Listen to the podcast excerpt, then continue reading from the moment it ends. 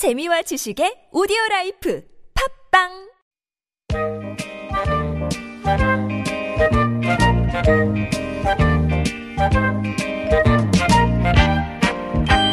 여러분의 마음을 보고 듣고 어루만져 드립니다. 이호선의 신받다.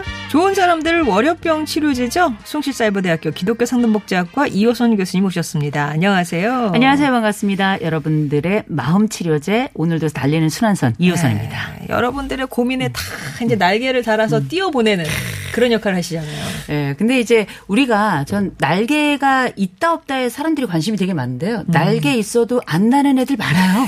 닭도 네. 그렇고. 네, 그래서 실제 우리가 날개가 있더라도 의지와 용기가 거기에 어떤 동기가 되지 않으면 네. 날개가 있어도 날지 않거든요. 어. 오늘 우리 함께하는 이 순간들이 또 우리가 겪고 이겨나가는 이 모든 순간들이 우리가 함께 나누는 의지와 또 용기의 순간이 됐으면 좋겠습니다. 맞습니다. 아, 깜짝이야.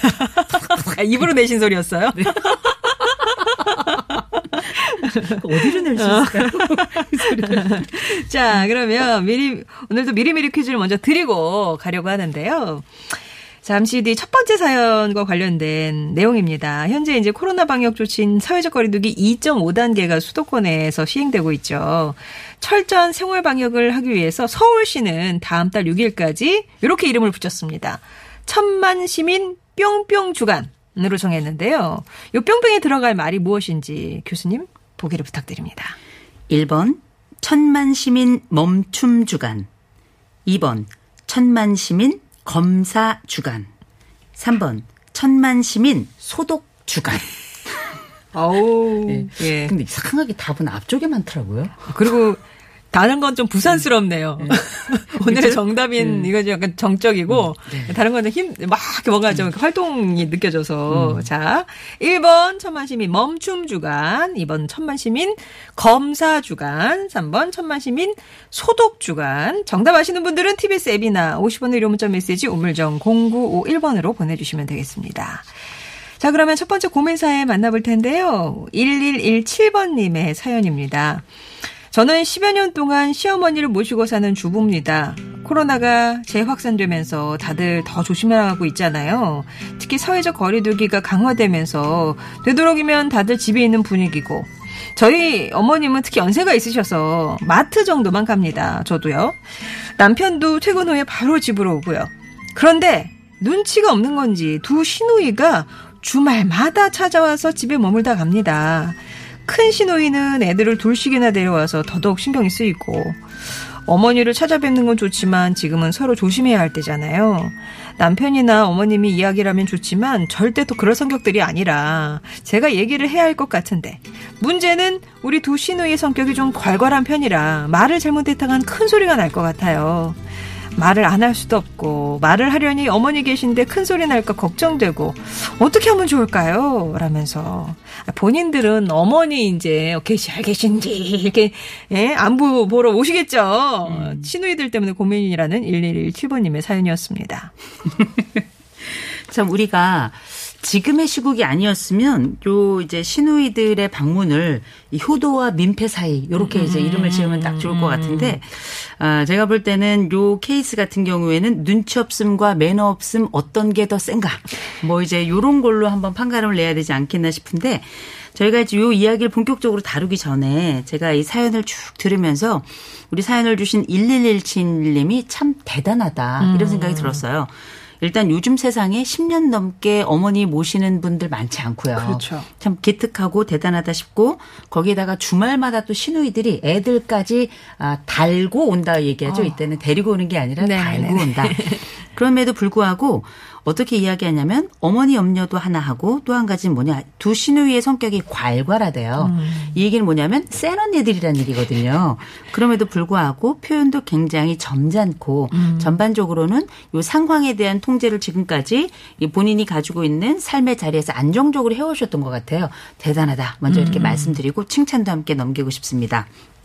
근데 이제 제가 말씀드렸던 것처럼 보통 이런 장면은 이제 우리 옛날 드라마에 많이 나왔던 장면이에요. 어머니 모시고 있는데 아, 센 언니 둘 우리 신우들께서 주말마다 찾아와서 그런데 이 점잖은 남편은 또 크게 이렇게 관여를 안 하시고 그럼 어떻게 해야 될 것인가에 대해서 분통 터지고 어, 속병 나고 화병으로 시달리고 있는 며느리가 사연을 주는 케이스가 있었는데 지금 사연을 주신 이 톤 자체가 음. 어떤 화병이나 좀 성질이 나고 정말 속이 터질 것 같고 이런 장면이 아니라 어머니와 가족에 대한 우려를 표하고 있어서 음. 참 점잖은 분이다 이런 생각이 들었는데요.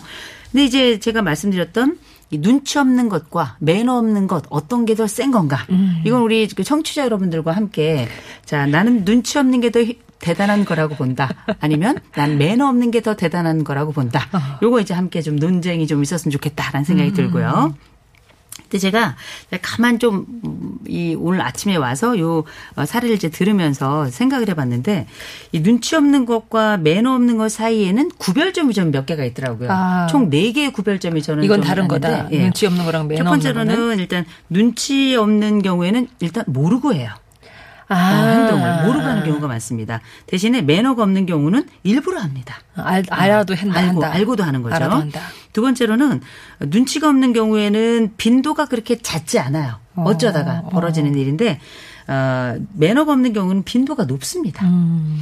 그리고 또 눈치가 없는 경우에는 강도가 그렇게 높지 않아요. 음. 그런데 이제 매너가 없는 경우는 강도가 또 강해요. 어. 네. 또 마지막으로 어, 눈치가 없는 경우에는 얘기를 하면 조언을 수용을 해요. 매너가 없는 경우는 조언을 또 거부를 합니다. 이 짧은 시간에 많은 분류를 했죠. 아, 그럼 뭐 승자는 분명히 나와 있네요. 아, 눈치 없는 그럼요. 것과 승자 매너 없는 것의 승자는. 예. 예. 그런데 실제 그러면 이 이제 이런 시누이들은 어떤 유형일까? 사실 정보가 많지 않아서 어 이게 과연 눈치가 없는 건지 아니면 매너가 없는 건지 혹은 둘 다 없는 건지 음. 이걸 이제 저희가 파악할 도리가 없습니다만 어쨌든 지금 코로나 시국에 어머니는 고령이시고 네. 또 이쪽에 우리 지금 사연을 주신 분의 가족들도 사실 어 위험할 뿐만 아니라 그 오는 신우이들도 어쩌면 위험할 수 있고 음. 아이들도 위험할 수 있는 거거든요. 이런 걱정과 우려를 중심으로 한다면 어, 이때는 제가 볼 때는 방법이 어, 하나밖에 없는 것 같습니다. 하나네요. 문제를 해결을 하려면 예. 사실 얘기를 하면 좋은데 그 얘기를 남편이 할 것 같지도 않고 내가 하기도 참 어렵고 음. 왜냐하면 시누이 분들이 괄괄하다 이렇게 말씀하셨거든요. 그래서 이거 볼 때는 어, 걱정이 많을 때에는 가장 부드럽지만 가장 우려되는 방법으로 음. 어, 매- 말을 해서 문제가 될 것 같으면 증상으로 보여주면 되는 거거든요. 아. 그래서 어, 이번 주말이 되기 전에 한 금요일이나 목요일쯤에 네. 전화를 한번 하셔가지고 혹은 분, 가족 톡방이 있다면 어. 살짝 걱정이 되는데 내가 미열이 좀 있는 것 같다. 열이 있는 것 같다. 이거는 협박입니다 거의. 기침이 나오는. 음, 살짝 이렇게 얘기하면서 기침이 슬쩍 나는 듯한 근데 사실은 네. 음. 거죠. 그래서 좀 걱정이 돼서 어 이제 이렇게 했으면 좋겠다. 요새는 이제 아가씨 이런 표현 안 쓰잖아요. 음. 뭐 누구씨 누구씨 하든지 아니면 애기들이 있으면 애기 엄마 이렇게 이름으로 붙여서 뭐 하면 되니까. 고모 이렇게 하든가. 예, 예. 고모 이렇게 하든지 아니 뭐 정희 엄마 아니면 뭐 고모 저희가 아 약 간 미열이 있는 듯해서 조금 걱정이 되는데 아 어떻게 해야 될지 모르겠어요. 병원을 가는 게 나을까요? 뭐 고민 상담을 어. 한번 해보는 거죠. 어. 그러면 어 아마 얘기를 바- 빨리 병원에 가봐라 이렇게 얘기하실 겁니다. 대답이 빨리 나올수록 그쪽에서도 걱정을 많이 어, 하는 어, 거기 어. 때문에 그럼 아마 적어도 몇 주간은 함께할 기회가 없지 않을까 아. 이런 생각을 해보는 게 이런 방법이 아주 권할 만한 방법은 아닙니다만 네네네. 그럼에도 불구하고 서로 간에 지금은 사회적 거리를 가능한 지키고 가능한 일부러라도 거리를 좀 둘 필요가 있는 시기거든요. 음. 우리가 지금 3단계에 대한 우려를 크게 하고 있는데 2.5단계라고 하는 것도 제가 볼 때는 일종의 어 3단계로 갈 수는 없으니까 음. 어, 다 같이 정말 우리가 노력하자라고 하는 일련의 궁여지책이라고 저는 생각을 해요. 맞아요. 네. 그렇다면 이거는 뭐 남과의 사회적 거리가 아니라 가족부터 사회적 거리를 지켜주는 거 굉장히 네. 중요하거든요. 그래서 지금의 경우에는 이 사회적 거리에 대해서 이런 가족 내에는 별로 개념을 많이 갖지 않는 분들이 계시기 때문에 어쨌든 거리를 두고 다른 집에 있다는 얘기는 그만큼 어 아주 뭐랄까 가족의 개념 안에 있지만 음. 거리를 지켜주고 사회적 관계로서 지켜야 될 매너를 함께 해야 될 시기거든요. 네. 또 이건 전 매너라고 생각하지 않습니다. 의무라고 보거든요. 아. 그래서 이때는 어, 상대방이 잘 이해를 못하거나 혹은 오해의 요지가 있다 싶을 때에는 증상으로 보여주는 게 어떨까, 혹은 말의 증상, 아. 혹은 뭐 생각의 증상으로 보여주는 게 어떨까 싶은 생각을 좀 해봅니다. 예. 아, 이런 경우는 이제 두 시누이다 보니까 여동생들이나 뭐 누나일 거 아니에요. 남편이 좀 알아서 이렇게 다 이렇게 정리를 해주면 좋은데 이 남 편은 이 사실을 알면서 이렇게 또 회피하는 것일까? 두, 두 이제 저기 그 저 동생들의 네. 성격을 알기 때문에 회피하는 것일까? 아니면은 진짜 몰라서 남편도 그러는 것일까? 이제 약간 의문스럽네요. 아, 일단 가장 중요한 그 사인은 두 시누이가 괄괄하다는 게 있습니다. 괄괄한 시누이가 있을 경우에는 남편도 사실은 굉장히 좀 움츠려들 수 있는 상황이기 때문에 네. 원래 이때는 이제 한 번은 툭 치고 나가줄 필요가 있어요. 훅 음, 치고 나가서 야 지금 위험한 시기인데 엄마도 그렇고 우리 가족도 그렇고 무엇보다 니네 가족 니네 애들 위험하잖니. 야 오지 말아라 당분간. 음. 어, 이렇게 얘기를 한번. 해줘야 되는 거거든요. 예. 그래서 한번 할 수 있다면 남편이 요 정도 어 괄괄을 뚫고 어 메시지를 전달할 수 있을 거라면 그렇게 한번 남편에게 제안을 해 보시고요. 음. 그게 아니라 내가 해야 되겠다 이런 상황이라면 어 한번 증상으로. 말의 증상으로 예, 예. 예. 말만의 증상으로도 충분히 그 의도는 전달될 수 있을 것이다라고 예측해 봅니다. 네. 자, 그럼 마음심한 이호선 교수님의 한 줄 정리 듣겠습니다. 눈치 없는 사람들에겐 직접 조언이나 말의 증상이 중요하다. 네. 말의 증상. 전화 한번 드리셔가지고 제가 좀 미열이 있는 요것만 해도 금방 알아들으실 거예요. 제가요? 네. 네. 아, method 연기가. 네. 네. 그렇습니다. 이렇게 해결책 드리고요. 비지스의 Holiday 8059번님이 신청하신 노래 듣고 다음 사연 함께 하겠습니다.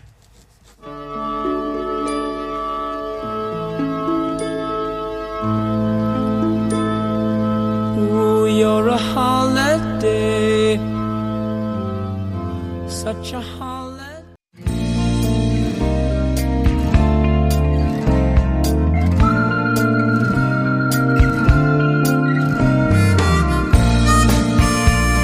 월요일에는 혼자 해결하지 못하는 크고 작은 걱정 고민들 머리 맞대고 함께 고민해 봅니다. 이호선의 신받다.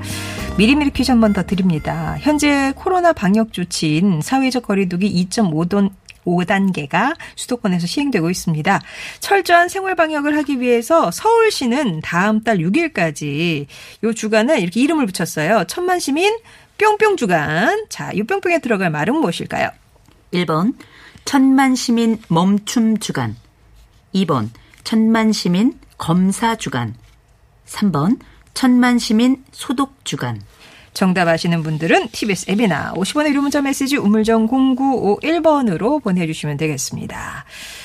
아, 이제 두 번째 사연 8979번님 고민 사연 함께 하죠. 안녕하세요. 저는 60대 주부입니다. 첫째 딸이 약 2년 정도 만난 남자친구가 있어요. 내년 봄에 결혼할 예정이고요. 그런데 얼마 전부터 딸아이가 멍하고 아무런 말도 없고 가끔 울기도 하는 것 같습니다. 혹시 무슨 다른 문제가 있는 것 같아서 진지하게 대화를 해봤거든요. 그랬더니 남자친구한테 2천만 원이 넘는 빚에 사채 또 사기 당한 적이 있었다고 얘기를 들었다고요. 정말 기가 막혔습니다. 그 사실을 2년 동안이나 숨기고 있었다니요. 저는 당장 헤어지라고 파혼하자고 했지만 딸아이는 결혼을 하고 싶어 합니다. 교수님, 비제, 사채에 사기까지 당한 남자랑 결혼하겠다는 딸, 딸, 어떻게 해야 될까요? 라면서, 그러니까 이 결혼을 지금 진행을 해야 되냐, 멈춰야 되냐, 이게 고민이시라는 8979번님의 사연이었습니다. 어, 이 고민되시겠어요. 어, 고민되실 주제고요. 어.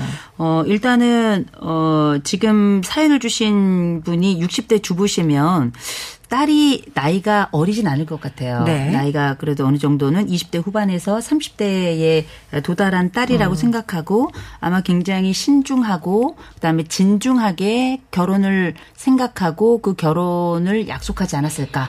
그리고 사실 2년간의 교제가 있었지만 그 사이에 이 이제 예비 신랑이죠. 네. 예비 신랑의 이런 경제적인 난관에 대해서 또 상황에 대해서 전혀 듣지 못했다가 결혼 약 날짜를 잡고 아마 이 소식을 들은 것 같아서 음. 충격이 어 지금 예비 신부도 그렇고 지금 가족들 간에 굉장히 클 거다라고 생각을 하는데 일단은 우리가 보통 결혼을 앞두고 어 어떤 걸 그래도 숨기고 끝까지 가는 분들도 계시고요. 나중에 음. 결혼하고 나서 알게 되는 경우. 그렇게 예. 노출하는 경우는 이 타격이 뭐 음. 어마어마합니다.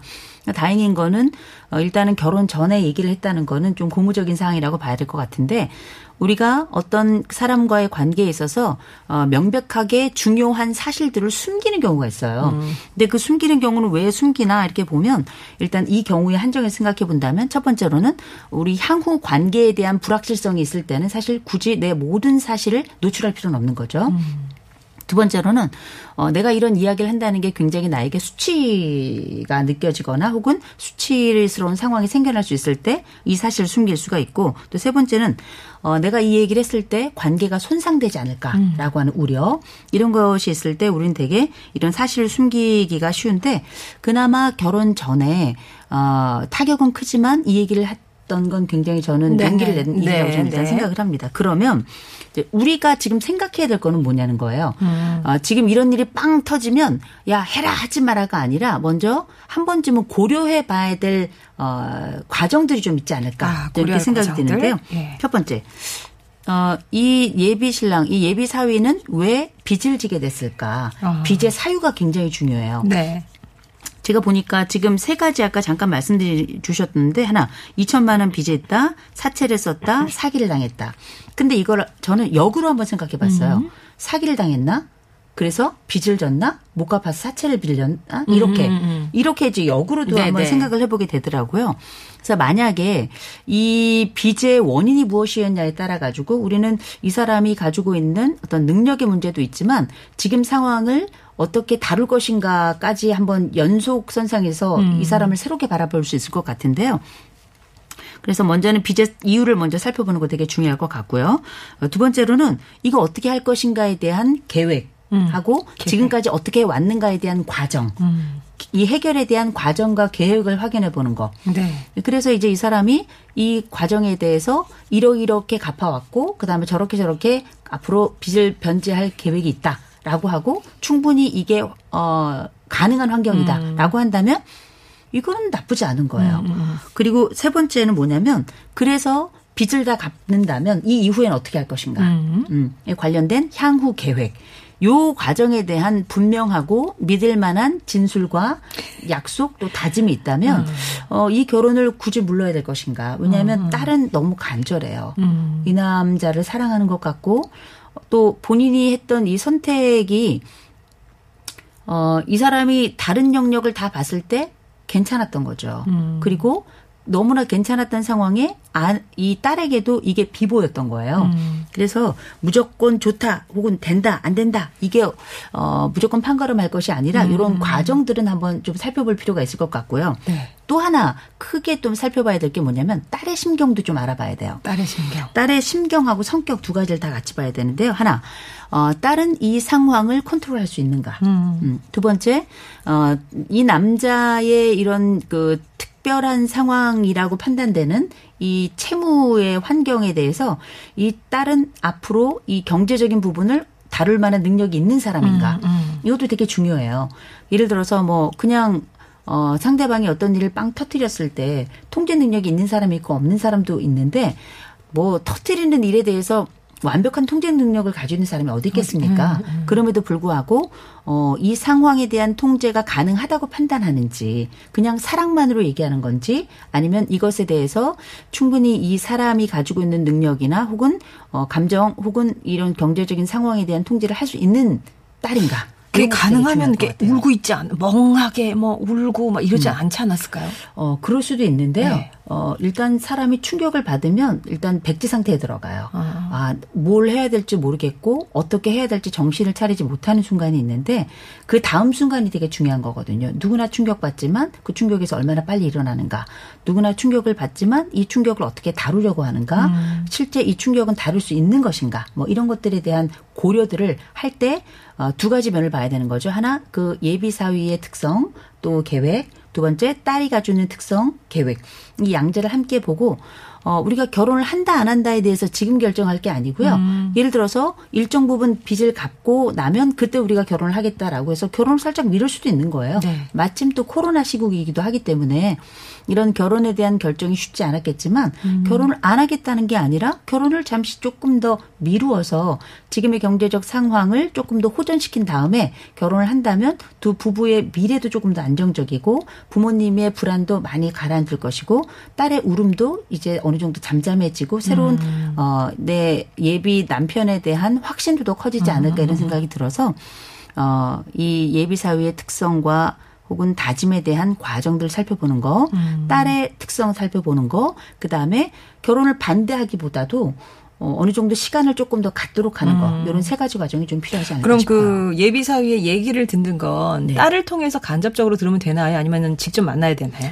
어, 만약에 이미 결혼을 하기로 약속을 했고, 한 번쯤 우리가 상견례 전에, 어, 이 사위나 며느리를 한번 보잖아요. 예. 예. 비 사위나 예비 며느리를. 그때 어, 상황에 들여서 어떻게 판단하고 있는지, 그 사위는 어떻게 되는지, 어떤 계획이 있는지. 그래서 충분히 계획이 이렇게 이렇게 간다 그러면, 어, 그럼 우리가 너를 믿고, 어, 당신, 어, 믿고. 본인한테 직접. 어, 하겠다라고 한 번쯤 직접 들어보는 것도 괜찮아요. 네. 딸을 통해서 필터링이 된 게 사실 이 금액이 더 줄어들었을 수도 있습니다.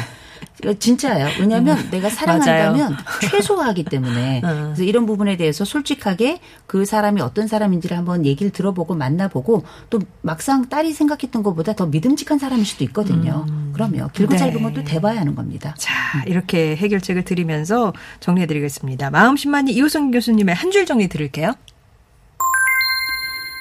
사랑은 합리적 지능과 문제 해결 능력 위에 감정의 집을 짓는 과정이다. 네. 그러니까 반드시 그 예비사위 한번 보셔서 비제 사유라든가 비제 해결에 대한 뭐 과정이라든가 앞으로의 계획이라든가 이런 걸 좀 꼼꼼하게 들어보시는 자리. 딸과 같이 들어보면 더 좀 믿음직스러워지겠네요. 그런 얘기를 꼭 과정을 거쳐 주시기 바랍니다.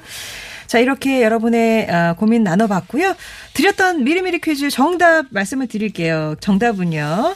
1번 천만 시민 멈춤 주간입니다. 예, 멈춤 주간. 당첨자는 잠시 후에 말씀드릴게요. 오늘 교수님 감사합니다. 좋은 하루 되세요.